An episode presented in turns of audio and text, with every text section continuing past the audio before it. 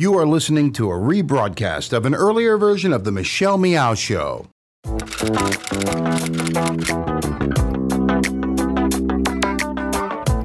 should wait to come out, that you should uh, try to gain rank or status before you do that. That's a bunch of bull.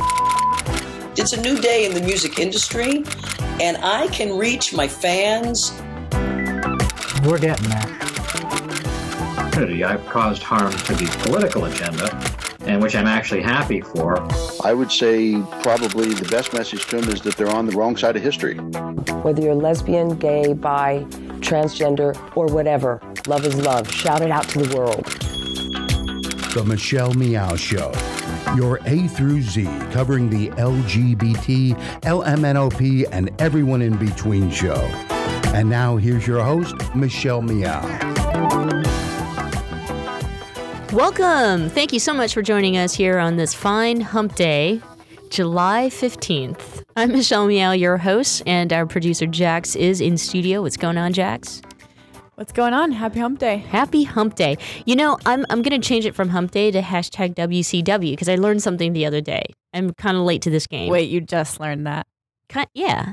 I mean, I had heard of it before, but I didn't really know. I didn't know what it stood for, but I would just see pictures of good-looking women, and then I finally figured out, you know, what it actually stands for, which is what is it? Women Crush Wednesday. Women Crush Wednesday. And I found out the the true meaning of it when I tuned in. I finally got caught up with a bunch of my favorite shows, you know, during this break. Um, but I I caught up and they did this like three way ha- uh, hashtag WCW with Mariska Hargitay um, and uh, the uh, SVU show, plus the Chicago and Fire show, and and then some other show that Yes, uh, yes, yes, some I've other girls were involved in. Yeah, but I'm a hu- I have a huge crush on Mariska Hargitay. I think too. she's beautiful. I grew up watching Law and Order SVU with my mom. Is that weird? With your mom, Yeah. um, that was our show we'd watch together. You know, I, I don't think that's weird. I actually think that's a great idea because it probably scared the living crap, Yeah. you know, out of you. I don't trust anyone. I'm afraid of the dark. It's great. Do you walk around with pepper spray? I do actually. yeah, but then but then you did the same thing I did, which was develop a crush on the star. yes. Little did I know. Now looking back, I'm like, yes, I understand why I liked her so much. Right. Exactly. No, I love that show too. Um, I mean, I like a lot of crime shows. Uh, you know, and, and it, it kind of.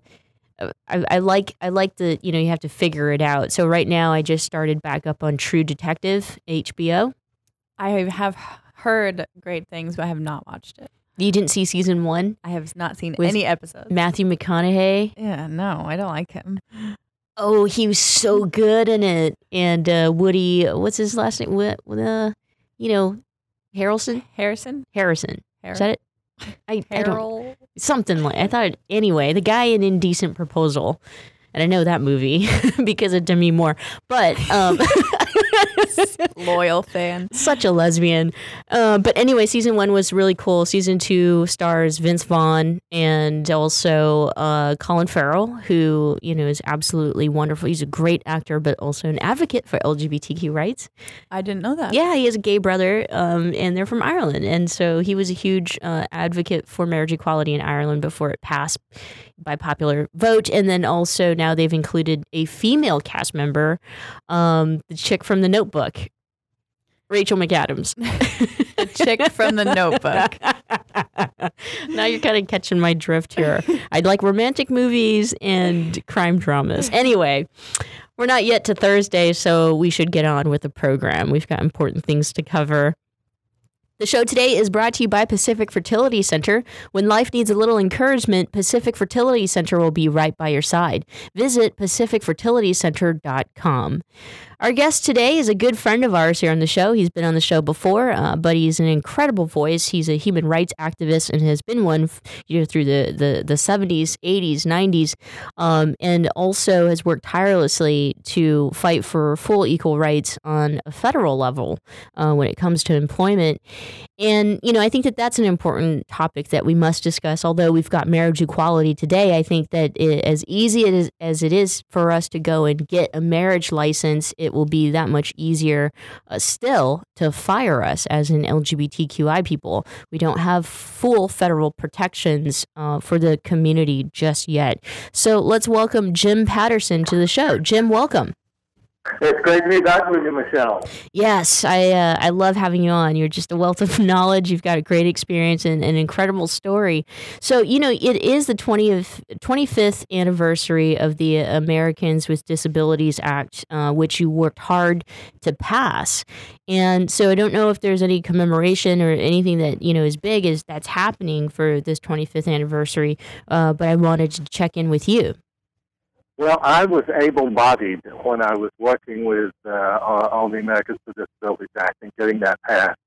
The people who worked the hardest were the people who had the disabilities, the people who were in the wheelchairs and in the crutches and who had other disabilities. It was much, much, they, the work that they did was much, much greater and much, much heavier burden on them than, than the work that I did. Because I was able-bodied, I didn't, ha- I didn't have uh, the challenges that they had but I learned a tremendous amount from a lot of those people, and uh, they just uh, they're, they're with me still.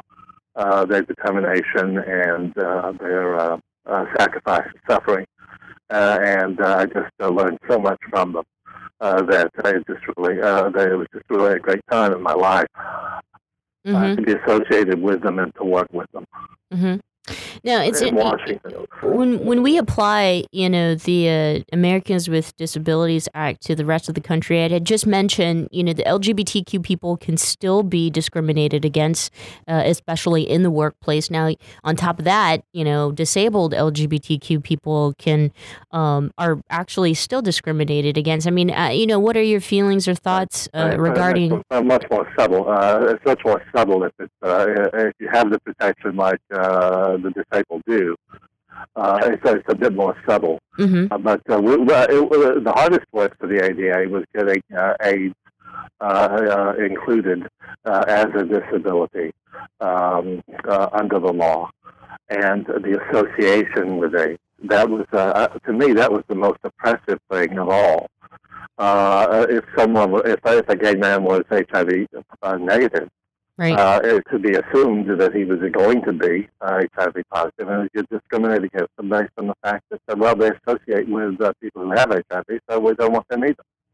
Uh, so it's just a very oppressive environment out there.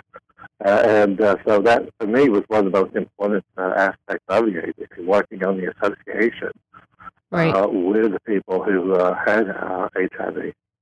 But there's still more work to be done. Uh, even though we've got you know the act passed its its 25th anniversary, and it, we still There's see tremendous amount of work. right. We still see uh, dis- because there's discrimination. very little leadership uh, at a national level for people with disabilities. Uh, the the leadership just isn't there. Uh, they've lost the uh, the fight. They've lost the ability. They've lost the uh, courage uh, that the people that I worked with back in the '80s had. Uh, they have a system now set up. Uh, their organizations and there is there is employment, uh, but there's still gross uh, gross Mhm. uh, injustices to people with disabilities, uh, and uh, no one really is fighting uh, for that. Uh, look at the uh, here in California, the um, Individuals with uh, Disabilities Education Act is not being adequately formed. So disabled children aren't being given the adequate level of education they need in order to become a productive adult. Uh, so there's just gross, gross uh, injustices going on that uh, people with disability, uh, the disability community needs to be working on. Right. Uh, and uh, the fighters just aren't there that I'm seeing.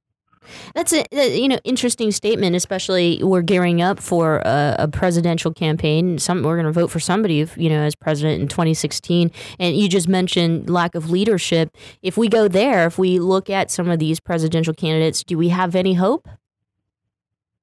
Uh, as far as disabilities go. Look, uh, in the 1980s, there was uh, there was consensus and there was cooperation between Republicans and Democrats. Uh, Tom Harkin on the Democratic side, uh, Charles Grassley on the Republican side, uh, Bob Dole, lots and lots of Republicans, and including President George H.W. Bush, who uh, signed it and, and, supported it. There was just tremendous cooperation there. There was resistance from bigots like Jesse Helms, Uh, but for the most part, there was a lot of cooperation between the parties. Uh, but that's gone now. Uh, most Republicans don't support the ADA anymore. Uh, they're very uh, they're silent on it. Um, uh, they're not supporting, for instance, the UN treaty for the disabled. Uh, you know, they've got uh, uh, they, their opposition to that doesn't make sense to me. I've heard their issues, I've heard their arguments against it, but it just doesn't make any sense. Mm-hmm. Michelle Meow, we're speaking with Jim Patterson, who's a uh, human rights activist, and he's been involved in uh, what we're talking about today, the Americans with Disabilities Act of 1990. Um, it you know is now the 25th anniversary and so we're covering that you mentioned you know those living with hiv aids and being a part of the uh, ada and being covered through that uh, but yet they still you know i think that uh, uh the community still faces discrimination but also Absolutely. criticism also criticism in which you know people say um, you know now hiv aids uh, patients are living longer. Um, you know, kind of what are your thoughts about that type of criticism that if they're living longer, they should be able to get back on their feet and, you know, get a job and, and, and all that, you know, uh, type of statements? I think it's a gross generalization. Some people can, some people can't.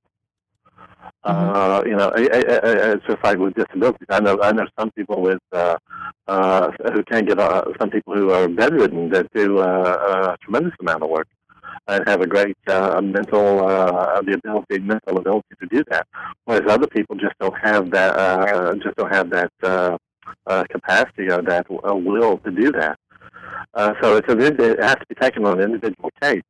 If the person is uh, if the person uh, feels able and, uh, to do the work and able to go back into the workplace, then uh, the person deserves a chance to do that. If the person says, I, I simply can't do that, then I think you have to obey the person. You have to uh, comply with the person's wishes. Uh, because the person knows uh, what their mental status is, they know what their health is, they know what their stress levels are. And uh, let's face it, working is stressful, and uh, working can uh, increase uh, one's uh, uh, risk at uh, uh, becoming uh, uh, sicker uh, with a condition like AIDS or other um, uh, compromised uh, health problems. Mm-hmm. Now, so you I think it has to be on a case by case basis. You just simply can't make a exactly.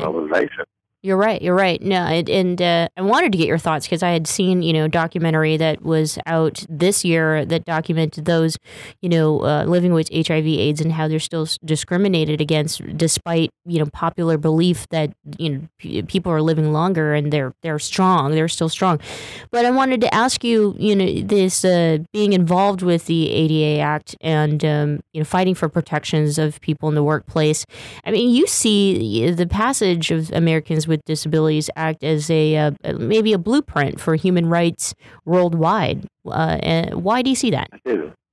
Uh, I do see that because uh, so much tremendous effort went into the ADA, and it was by people who had spent their lives being discriminated against because they were disabled.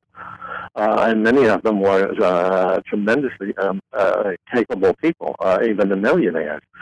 I knew one man who was a millionaire. He was the heir to the Walgreen fortune, the Walgreen fortune, and he was in a wheelchair.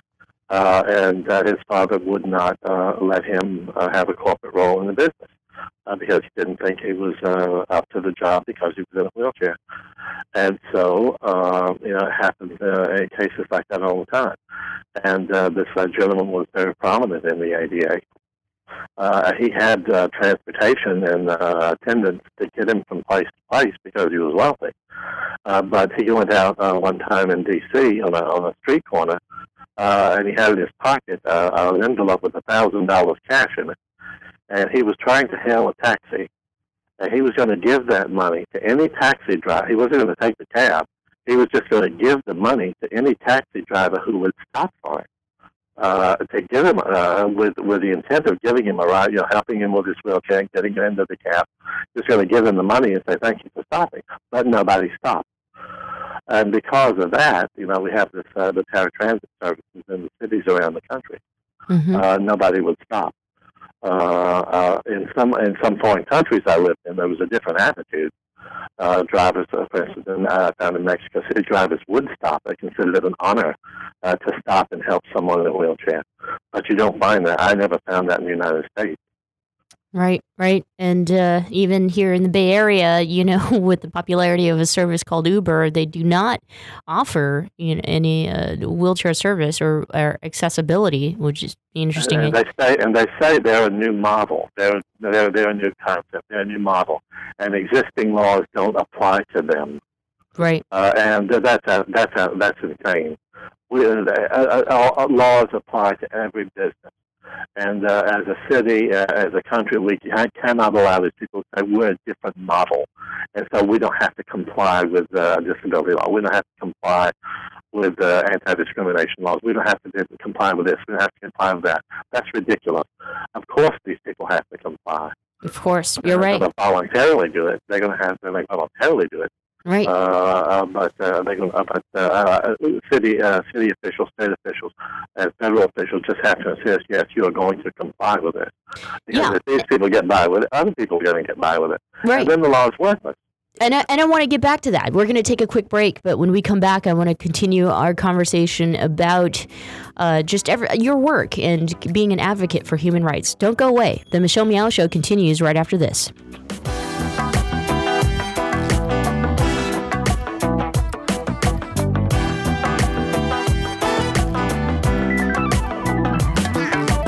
For listening to the Progressive Voices Network, streaming the best in progressive talk 24 7. Keep the progressive conversation going on on Facebook. Like us at facebook.com forward slash progressive voices. On the Progressive Voices Facebook page, we update the stories that our hosts like Tom Hartmann, Stephanie Miller, Bill Press, and Leslie Marshall will be talking about during their shows. And we share great news, commentaries, opinion pieces, and videos from all over the progressive world. Always progressive, always on. Be part of the progressive conversation. Like us at facebook.com forward slash progressive voices. Babe, I think we're ready. We're really doing this. Yeah, I'm ready for our family. So, where do we start? Starting a family is a team effort, and when life needs a little encouragement, Pacific Fertility Center will be right by your side. As a unified team of the best fertility specialists, guided by the highest ethical standards, Pacific Fertility Center provides patients with compassionate fertility care. Visit pacificfertilitycenter.com. This is a true story about two best friends who fell in love and moved across the country to the city by the bay. After many years of dating, Jen and Jacqueline are now planning their dream wedding. It's a big moment in everyone's life when you say I do, especially when you can make choices for your authentic life and your loved ones too. Congratulations, Jen and Jacqueline. Live your authentic life. A special message brought to you by Weatherford BMW.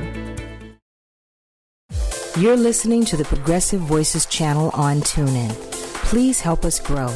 Like us on Facebook and share us with your friends. Find out more at facebook.com slash progressive voices. And now, back to the Michelle Meow Show. Welcome back. Thank you so much for joining us. I'm Michelle Meow, your host. Our guest on the phone is Jim Patterson, who's a human rights advocate, and he grew up in the segregated South during the 60s and 70s and has become one of the uh, most tireless fighters for the dignity of people everywhere. Um, Jim, so we, we were speaking about the uh, ADA, or Americans with Disabilities um, Act, the, back in uh, 1990 that had just passed, but I want to move on to ENDA, um, the Employment Non-Discrimination Act, which we don't we don't have, and it's been this bill that you know has been uh, introduced for so long, and it's crazy to know that over half of this country, or half the states in this country, in those in those states, it's legal to fire an LGBTQI employee. Uh, I mean, what do we need to do to get this you know passed? As as much progress as we've made, especially in the marriage equality front. I have a piece coming up uh, this afternoon at 3 Pacific on a website called thehill.com. Uh, it's the Congress blog. Uh, and uh, the point of uh, this uh, piece that I have coming up is that uh, that Chief Just, Associate Justice Kennedy was talking about the dignity of marriage, the dignity of marriage equality. And I took from that, uh, yes, there is dignity in marriage, and dignity in having a marriage is uh, recognized around the country. But there's also dignity in work. There's dignity, and there needs to be dignity in the workplace. There needs to be passage of ENDA so that people aren't subject to discrimination in the workplace. Because families need jobs to support themselves and to support their children. And we're not. We can't. Now that we've got marriage, uh, uh, uh, we have to have uh, a dignified workplace, and we have to have protections in the workplace. Uh, the two go together. Uh, for instance, Ronald Reagan said, "Work and uh, family go together." Work and uh, Martin Luther King, uh, work and family go together. Uh, so you can find such diverse people uh, recognizing the dignity of work and the dignity of uh, marriage, the dignity of family, the dignity of work, the dignity of family. Can find such diverse people talking about this, and I think it was it was important to me to to um, uh, uh, uh, acknowledge that diversity uh, in this piece because we have a Republican Congress, and we want to show them that their hero, Reagan, was strongly in favor of dignity of work. Uh, and in order to have dignity of work, then we have to eliminate discrimination. And so, in the spirit of uh, Ronald Reagan and uh, Dr. King, uh, the uh, Democrats and Congress and Republicans should work together uh, to uh, pass ENDA uh, and bring dignity to the workplace so that we don't have discrimination. Now, uh, when you were, you know, doing a whole lot of fighting, especially uh, in the, you know, 70s, 80s, and 90s, if you think about it, uh, the companies, the major companies weren't there. They didn't have much of a presence. And now, you know, uh, 20 in 2014, 2015, today, we've got a lot of major big companies who are fighting for equal rights. Uh, do you think that there could be, you know, presence there? Is uh, you, people can do some activism within their own companies? Uh, right. Uh, the reason companies are involved in, uh, in LGBT community issues and uh, events is because of their employee associations.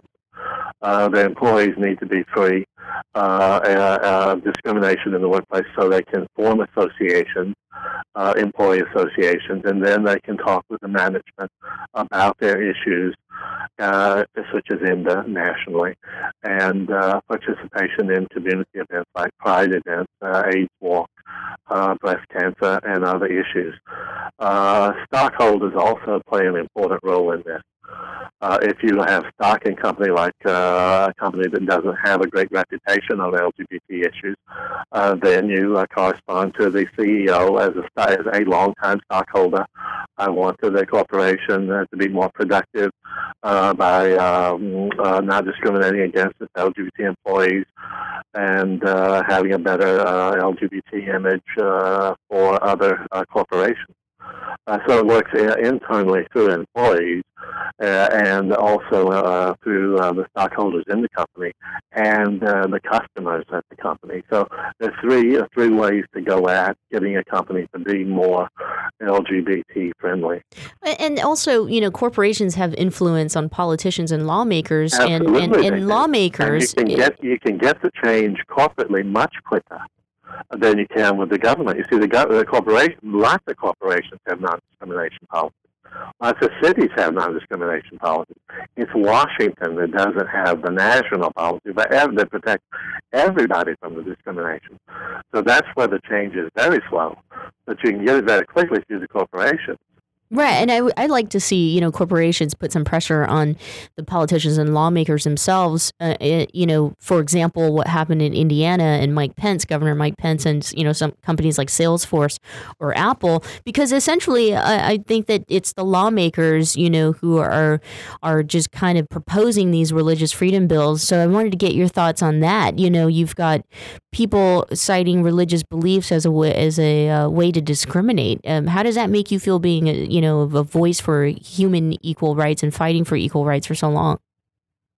Wow. Um, uh, that is uh, uh, this uh, this religious freedom issue is uh, is very tough because uh, I am a Christian. I am a, a churchgoer. I was at church last Sunday uh, at the MCC Founders Church uh, in Los Angeles, uh, and the week uh, a couple of weeks before that at MCC uh, New York. Uh, I was raised Episcopalian, but I enjoy uh, uh, supporting the MCC Church because it's done such great work for so long. Uh, it's uh, it's the ministers uh, are speaking out about religious freedom, uh, and uh, that it, it, religious freedom is inclusive, not exclusive. Uh, uh, we have the right to uh, practice our religion uh, if our religion is uh, uh, uh, a, a God that is that loves everyone, uh, then that's religious freedom.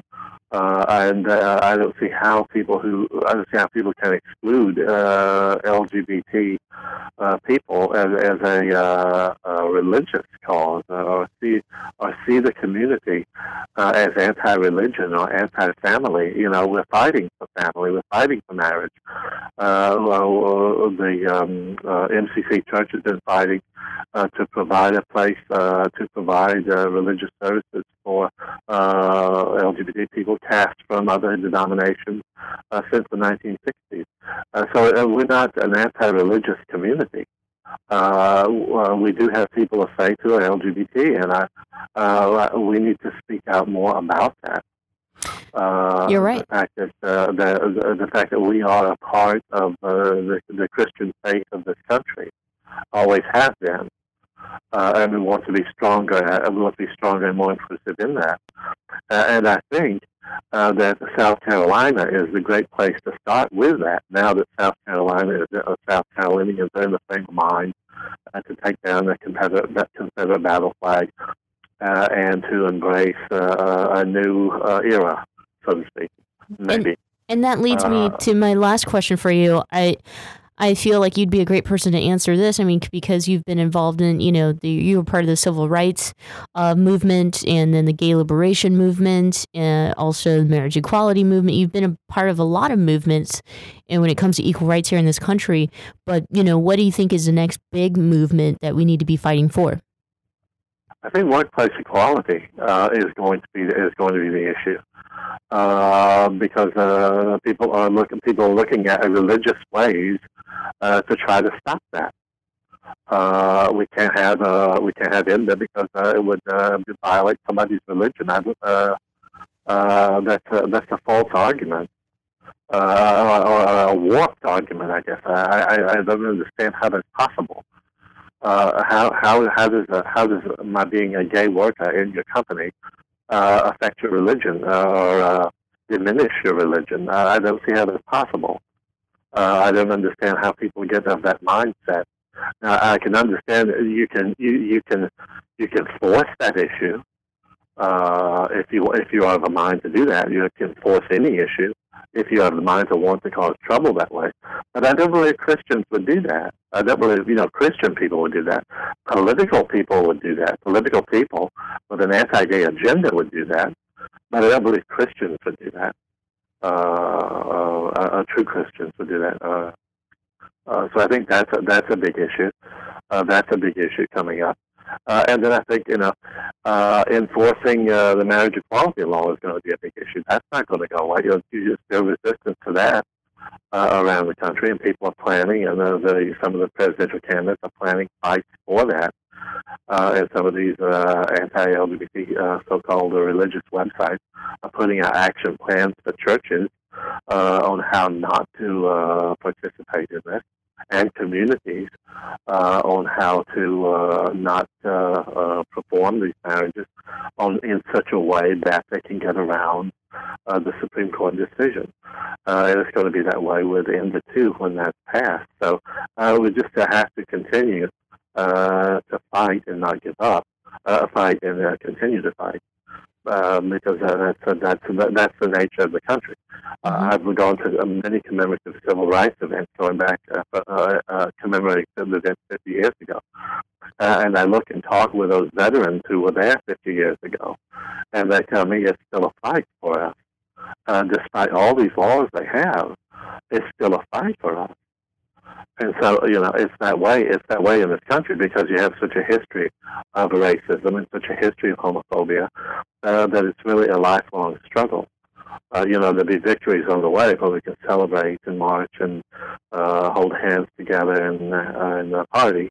Uh, but then you have to go back to the hard work of fighting. Exactly. It almost seems like the the you know the statement we we should make today is that we should never stop fighting, uh, especially for freedom and equal rights. Jim, thank you so much for joining us here on the program. I love hearing from you. Thank you, Michelle. Uh, you know, July 19 is my anniversary with Jesse Helm.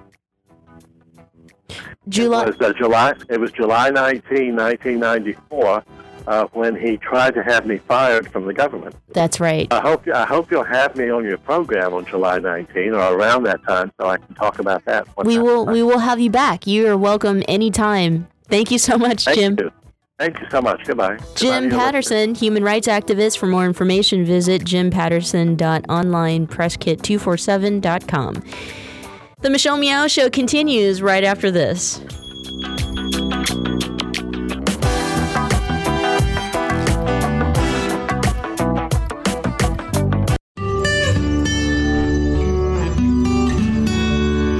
I'm Heklina. I've been doing drag here in San Francisco for almost 20 years, and uh, over the past couple months, I just opened up my club Oasis. It's been going really well. People really seem to appreciate the space.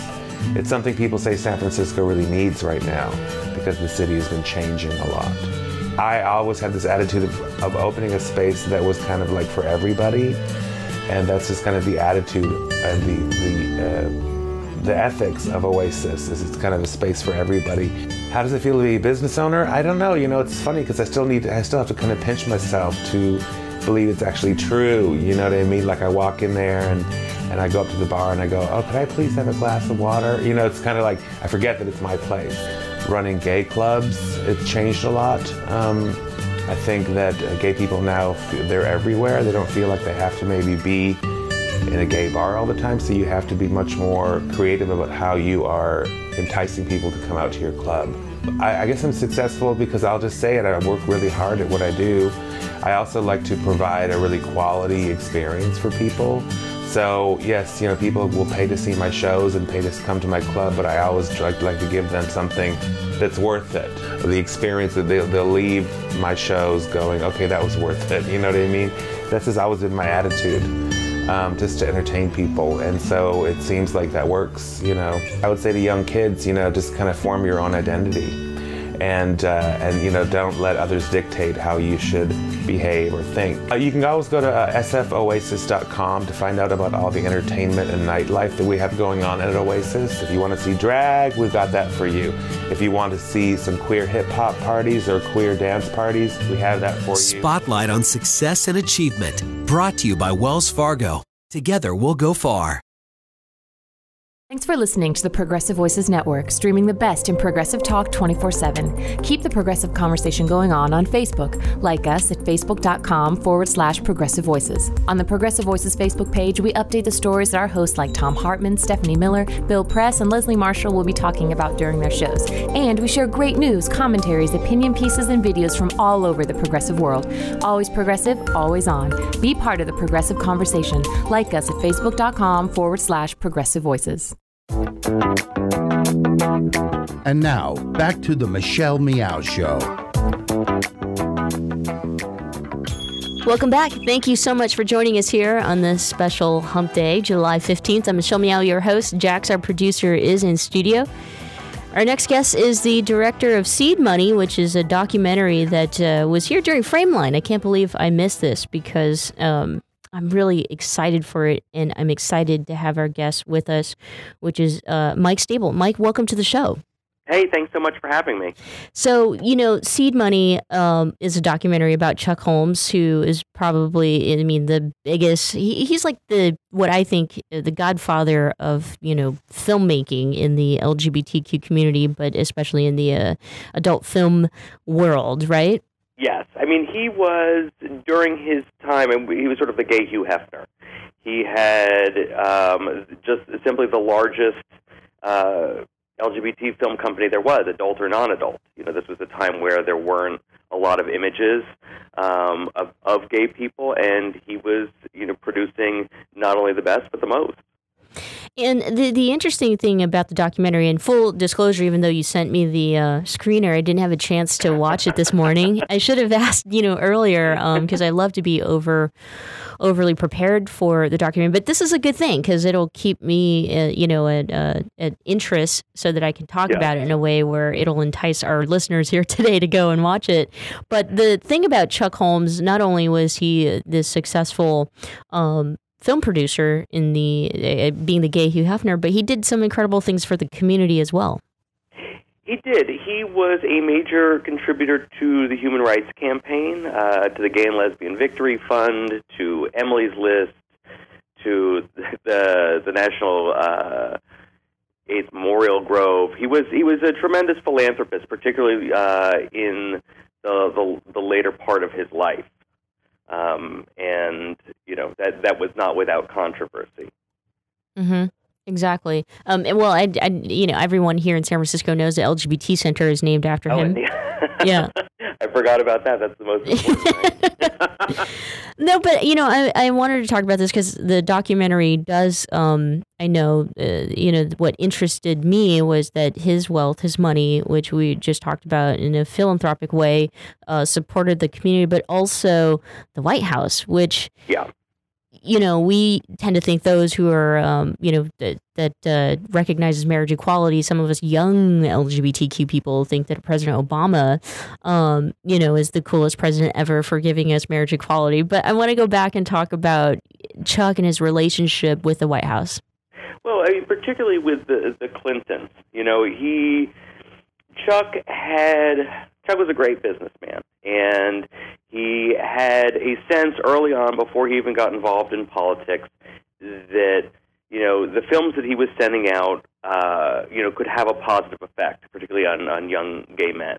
You know that they were images that were you know aspirational they were positive they were happy they were all of this so I, I he you know throughout his life he had this sort of idea that he could help make things better um, later on you know uh, particularly when we were in the midst of the AIDS epidemic it became really crucial that uh, we get a Democratic president in and at the time we had Ronald Reagan who was terrible on many fronts, but as far as Chuck was concerned, you know, he, you know, was, I mean, and, and Bush, I should say afterwards, I conflate them, but um, it was terrible on both AIDS policy and he was prosecuting adult businesses.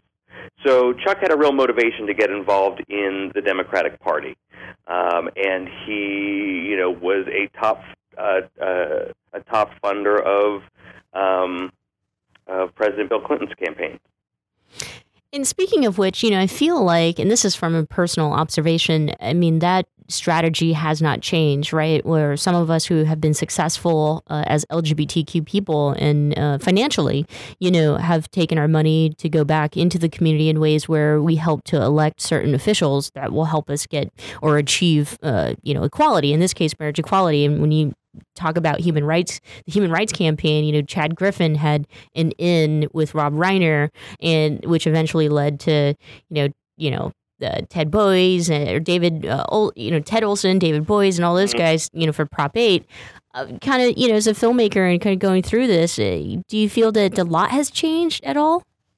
You know, I, there was the one of the things that we talk about in the film uh, is the controversy over Chuck's money. Um, you know, and and sort of draw parallels to you know previous concerns about gay money in general. You know, Chuck Wood, um, he like I said, he had given top uh, top. Uh, donating he had donated top levels to Bill Clinton. He had flown out to meet Clinton, um, but at the last minute was sort of pulled out of line. You know, you, you're we can't be associated with you, and that was something that sort of replicated throughout Chuck's life in various ways. He would. It was something that terrified him. I think that it was something that made him feel ashamed that you know somebody would return a check or someone he would be disinvited to a party or something like that because of what he did for a living. Um, and you know, a lot of questions that we get is like, well, you know, has it changed a whole lot? I mean, you brought up the Gay and Lesbian Center in 2002. That was two years after Chuck died. Um, he had given a million dollars to the center, and the outrage over that, the fact that his name would be placed on the building that he had given the largest gift, was swift. and loud. You know, people were very concerned that it would be associated with uh, pornography. You know, it's something that I think that as a community, the, the LGBTQI uh, community is is um, still quite shy about you know about our about sex as, as it relates to politics. So people ask a lot of times, well, have things changed? Um, I can't say they have. You know, there are certain places where I see it, but I will tell you that um, when I approached people about the film, you know, that I was making this film, um, and I approached people at, at top organizations, um, I got more nervous uh, responses than I did enthusiastic ones. Well, what are you going to say?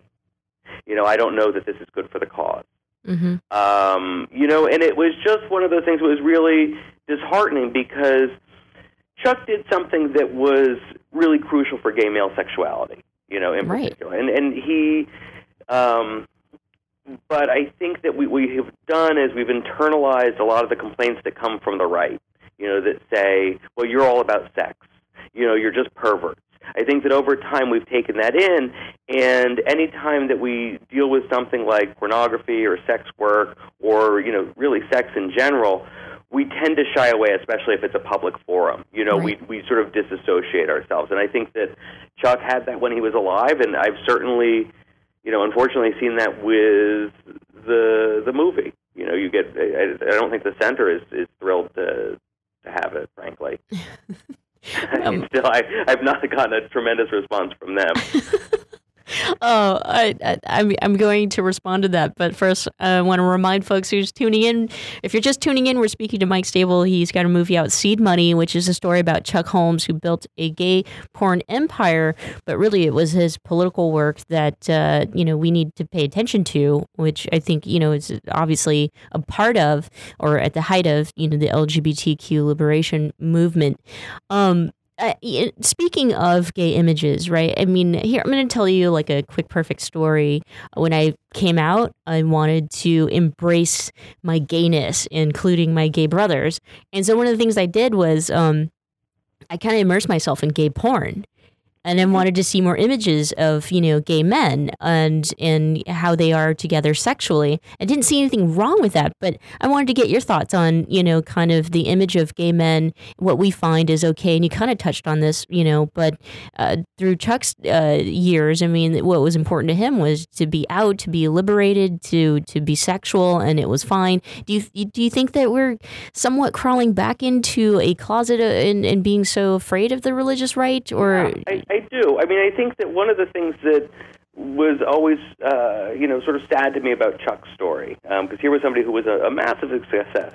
You know, he was friends with David Geffen and Calvin Klein, and you know, he later on, you know, sort of got to know the Clintons a little bit better, and sort of lived in Nob Hill and in you know a mansion on on Broadway. You know, it was he had a yacht and all of these sort of things, and yet when he met people in high, high society, when he sort of traveled in that world, he would tell people they would say, "Well, what do you do?" And he would say, "Oh, I um, you know I do I have a mail order business." You know, or I do videotape replication or something like that, something to keep him off track, something that sounded uh, boring. And to me, that always seemed like such a sad closet. Like here was somebody who was tremendously successful, um, not just financially, but was really at the top of his game. Um, you know, he really set the, the bar for for gay male sexuality and for portrayals of it. And yet, when he was out in public, you know, among straight people or even among you know A-list gay people, he would you know lie. You know, he would say, you know, I, I do something else. He was sort of ashamed of it, and um, you know, again, I I think that that is a variety of uh, of internalized homophobia. It's something that we pick up um, from years and years and years of being told that you know what we do is dirty or what we do is sick. Right, right. Mike, we have to take a quick break, but when we come back, I'd love to uh, conclude our discussion, especially kind of, you know, your thoughts on what Chuck would think about where we're at right now with our movement. So stick around. Yeah. The Michelle Meow Show continues right after this.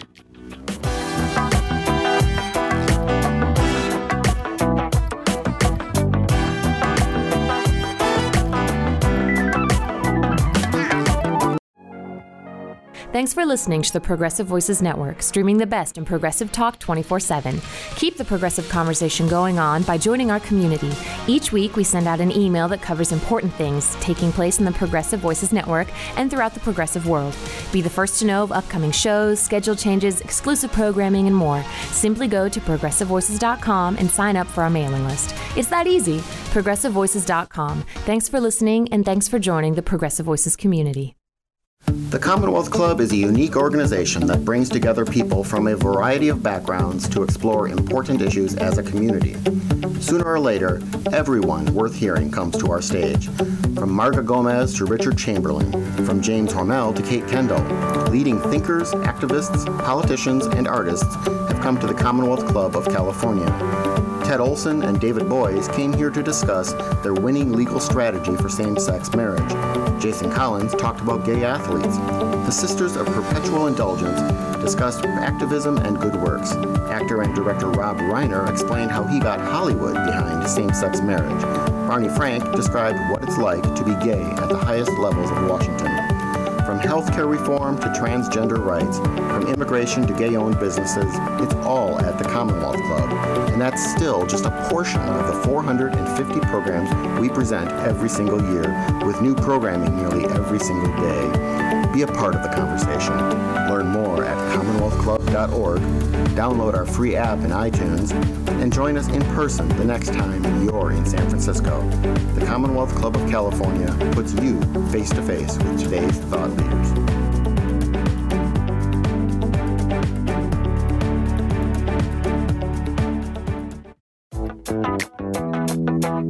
And now, back to the Michelle Meow Show.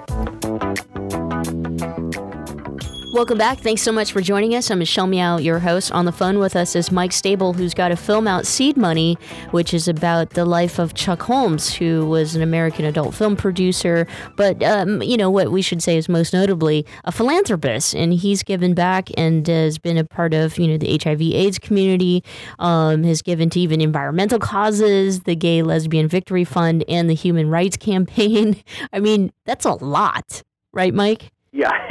I mean, he was, you know, like I said, while he was alive, he was a tremendous donor, um, and and someone who really felt that at the end, you know, at the end of his life, what he wanted to do was have his company run as a nonprofit that would filter money back into the community. You know, that would essentially run. It was the the most successful uh, gay film company in the world and you know what his his dream was was to have it run so that it would continue to operate, but would operate as a nonprofit, and that money would be filtered back into the community.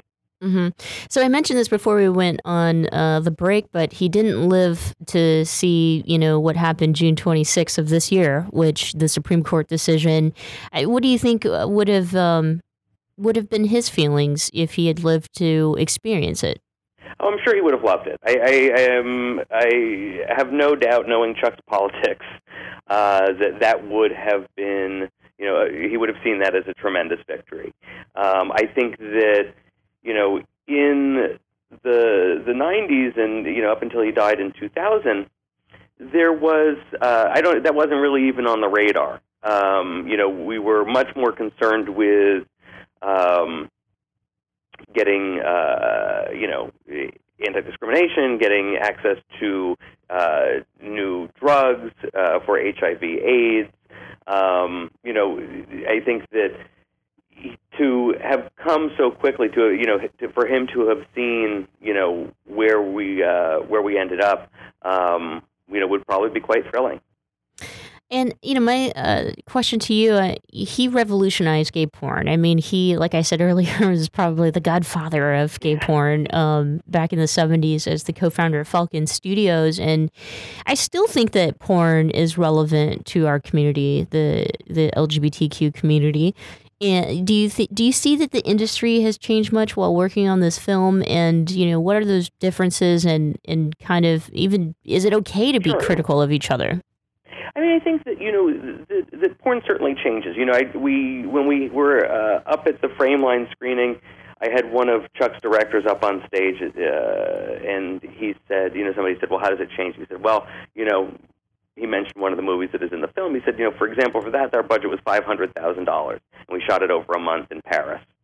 You know, he said today when we shoot a film, he's no longer with Falcon, but he says, you know, today when we shoot a film, the top budget is really about fifteen thousand. You know, there's a tremendous difference. Um, so it has changed in that way. I do think that it remains tremendously important. Um, you know, Chuck was sending out these videos, particularly in, in the 70s and 80s, when, as I mentioned, there was no gay representation. You know, you were seeing, you know, perverts and murderers if you were watching movies, if there was a gay, you know, character, or they were sad or depressed, um, or they were comic relief. This, these were very positive images about what life could be, particularly, you know, in, in San Francisco and California. Um, I liken them a lot to the, the It Gets Better videos. You know, they were going out across the country. They were reaching people who were in the closet, people who, you know, were afraid to come out, people who their only access to gay culture was through these videos that, that came through. So I think that it is a, it is and was a tremendous uh, part of, of gay culture. I think that if you are even today, you know, today there's a wider range of images. You know, you can understand if you're in the closet in the deep south that you know people are being portrayed in the media, people are being recognized by the White House and and all of that. Um, so maybe it's not as crucial, but I think that if you're in a world where people tell you that that's sick and that's dirty, seeing two men do it or two women, uh, for that matter, is liberating. I mean, they're enjoying it. They're happy. They're going about it, and you know, it's it's the thing that everyone is telling you is the grossest, most disgusting, you know, most mentally defective thing that you can do. And here are these two people who are just loving it. Um, it can't help but be inspirational.